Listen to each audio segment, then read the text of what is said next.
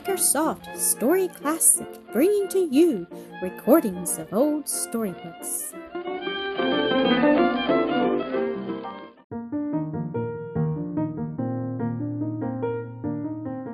Chapter 19 of Joel, a Boy of Galilee by Annie Fellows Johnston. Recording by Esteban Simonides. They went back to their simple lives again, those hardy fishermen, the busy carpenter, and the boy. Phineas was silent and grave. For him, hope still lay dead in that garden tomb near Golgotha, but Joel sang as he worked. The appointed time was nearing when the Master was to meet them on the mountain. As often as he could, Joel stole away from the moody man at the workbench and went down to the beach for more cheerful companionship. One morning, seeing a fishing boat that he recognized pulling in quickly to shore, he ran down to see what luck his friends had had during the night. He held up his hands in astonishment at the great haul of fish the boat held. "We have been with the Master!" exclaimed one of the men. "We toiled all night and took nothing till we met him."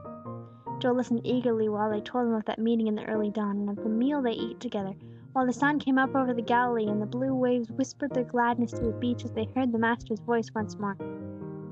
"Oh, to think that He is in Galilee again!" exclaimed Joel. That thought added purpose and meaning to each new day. Every morning he woke with the feeling, "Maybe I shall see Him before the sun goes down." Every night he went to sleep saying, "He is somewhere near; no telling how soon I may be with Him." When the day came on which they were to go to the mountain, Joel was up very early in the morning. He bathed and dressed himself with the care of a priest about to enter the inner courts on some holy errand. When he started to the mountain, Abigail noticed that he wore his finest headdress of white linen. His tunic was spotless, and from the corners of his brown and white striped mantle the blue fringes that the law prescribed hung smooth as silk. He did not wait for Phineas or any of his friends. Long before the time he had climbed the rocky path and was sitting all alone in the deep shadowed stillness. The snapping of a twig startled him. Falling of a leaf made him look up hopefully. Any minute the Master might come. His heart beat so loud it seemed to him that the wood birds overhead must surely hear it, and be frightened away. Imagine that scene, you who can. You who have just seen the earth close over your best beloved, who have awakened in that lonely night with the sudden sickening remembrance of loss, who have longed with a longing like a constant ache for the voice and the smile and the footstep that has slipped hopelessly beyond recall. Think of what it would mean if you knew now, beyond doubt, all that you had loved and lost would be given back to you before the passing of another hour. So Joel waited, restless, burning, all in a quiver of expectancy. Steps began to wind around the base of the mountain. One familiar face after another came in sight, then strange ones, until by and by five hundred people had gathered there and were sitting in reverent, unbroken silence. The soft summer wind barely stirred the leaves; even the twitter of nestlings overhead was hushed. After a while, thrilled by some unseen influence, as a field of grain is swayed by the passing wind, they bowed their heads. The Master stood before them, his hands outspread in blessing. Joel started forward with a wild desire to throw himself at his feet and put his arms around them. But a majesty he had never seen before in that gentle face restrained him. He listened to the voice as it rose and fell with all its old winning tenderness. As you would listen could the dead lips you love move again, as you would greedily snatch up every word and hide it in your heart of hearts, so Joel listened. I go to prepare a place for you. I will come again and receive you unto myself, that where I am, there you may be also. Peace I leave with you, not as the world giveth, give I unto you. Let not your heart be troubled, neither let it be afraid. As the beloved voice went on, promising the comforter that should come when he was gone, all the dread and pain of the coming separation seemed to be lost. Boy though he was, Joel looked down the years of his life, feeling it was only a fleeting shadow, compared with the eternal companionship just promised him. He would make no moan, he would utter no complaint, but he would take up his life's little day and bear it after the Master, a cup of loving service, into that upper kingdom where there was a place prepared for him. It was all over so soon. They were left alone on the mountainside again, with only the sunshine flickering through the leaves and the wood birds just beginning to trill to each other once more. But the warm air still seemed to throb with the last words he had spoken. Lo, I am with you alway, even to the end of the world. Phineas came down the mountain with his face all ashine. At last his eyes had been opened. He and the Father are one! he exclaimed to the man walking beside him. That voice is the same that spake from the midst of the burning bush and from the summit of Sinai. All these years I have followed the Master. I believed him to be a perfect man and a great prophet. I believed him to be the rod out of the stem of Jesse, who through Jehovah's hand was to redeem Israel, even as the rod in Aaron's hand smote the floods and made a pathway for our people. When I saw him put to death as a feline, all hope died within me. Even today I came out here unbelieving. I could not think that I should see him. How blind we have been all these years! God was us in the flesh, and we did not know him. Joel looked on behind the two, sharing their feeling of exultation. As they came down into the valley and entered Capernaum, the workaday sights and noises seemed to jar on their senses in this uplifted mood. A man standing in an open doorway accosted Phineas and asked when he could commence work on the house he had talked to him about building. Phineas hesitated and looked down at the ground, as if studying some difficult problem. In a few minutes he raised his eyes with a look of decision. "I cannot build it for you at all," he answered. "Not build it!" echoed the man. "I thought you were anxious for the job." "So I was," answered the carpenter, "but when I asked for it, I had no belief that the Master could rise from the dead. Just now, on the mountain yonder, I have been with him. His command is still ringing in my ears, 'Go ye into all the world and preach the gospel to every creature.' Henceforth I give my life to Him, even as He gave His to me. My days are now half spent, but every remaining one shall be used to proclaim as far and wide as possible that the risen Christ is the Son of God." The man was startled as he looked at Phineas. Such a fire of love and purpose seemed to illuminate his earnest face that it was completely transformed. "Even now," exclaimed Phineas, "will I commence my mission. You are the first one I have met, and I must tell you this glad new gospel. He died for you. God so loved the world that He gave His only begotten Son, that whosoever believeth in Him should not perish, but have everlasting life. Oh, my friend, if you could only believe that as I believe it!" The man shrank back into the doorway, strangely moved by the passionate force of his earnestness.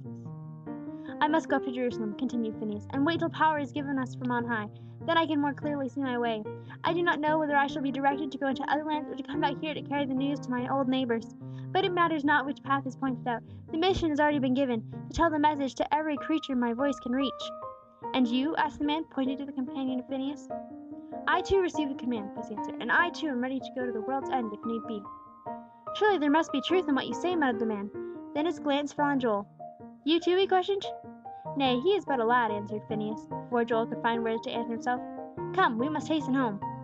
Joel talked little during the next few days, and stole away often to think by himself, in the quiet little upper chamber on the roof. Phineas was making his preparations to go back to Jerusalem, and he urged the boy to go back with him and accept Simon's offer.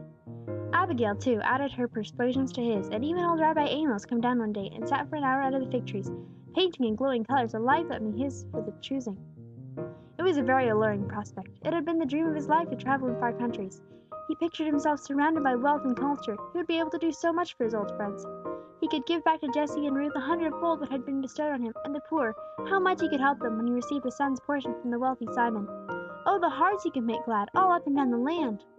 The old day dreams used to light and dance temptingly before him. As he stood idly beside the work bench one afternoon, thinking of such a future, a soft step behind him made him turn. The hammer fell from his hand to the grass as he saw the woman who came timidly to meet him. "Why, Aunt Leah!" he cried. "What brought you here?" He had not seen her since the night his uncle Laban had driven him from home.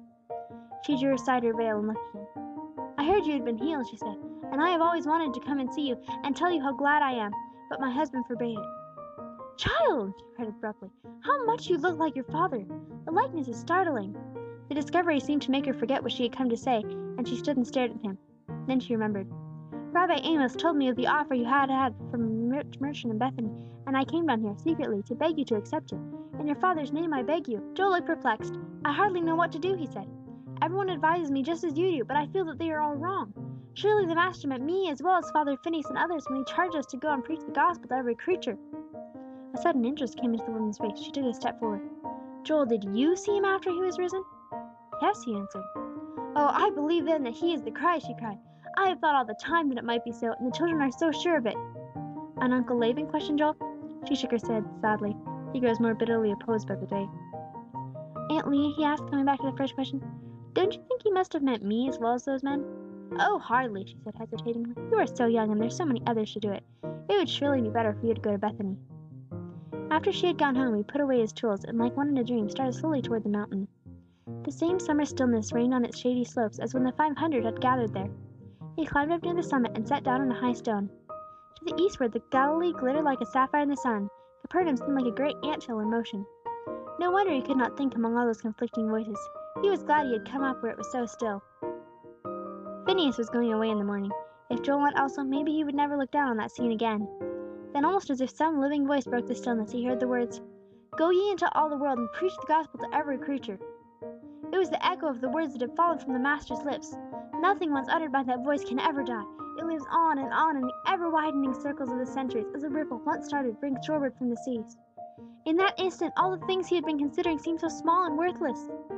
He had been planning to give Simon's gold and silver to the poor, but the Master had given them His life, Himself. Could He do less? "Inasmuch as ye have done it unto the least of these, ye have done it unto me," something seemed to say to him. Yes, he could do it for the Master's sake, for the one who had healed him, for the one who had died for him. Then and there, high up in the mountain solitudes, he found the path he was to follow, and then he wondered how he could have thought for an instant of making any other choice. It was the path the Master's own feet had trod, and the boy who had followed knew well what a weary way it led. For his great love's sake, he gave up the old ambitions, the self-centered hope, saying in a low tone, as if he felt the beloved presence very near, "Oh, I want to serve Thee truly. If I am too young now to go out into all the world, let me be Thy little cupbearer here at home, to carry the story of Thy life and love to those around me." The west was all alight with the glory of the sunset. Somewhere beyond its burnished portals lived the city of the King. Joel turned from its dazzling depths to look downward into the valley. He had chosen persecution and sacrifice and suffering, he knew, but the light on his face was more than the halo of the summer sunset. As he went down the mountain to his life of lowly service, a deep peace fell warm across his heart, for the promise went with him, a staff to bear him up through all his after lifelong pilgrimage. Lo, I am with you alway, even unto the end of the world. End of chapter 19. End of Joel, a boy of Galilee.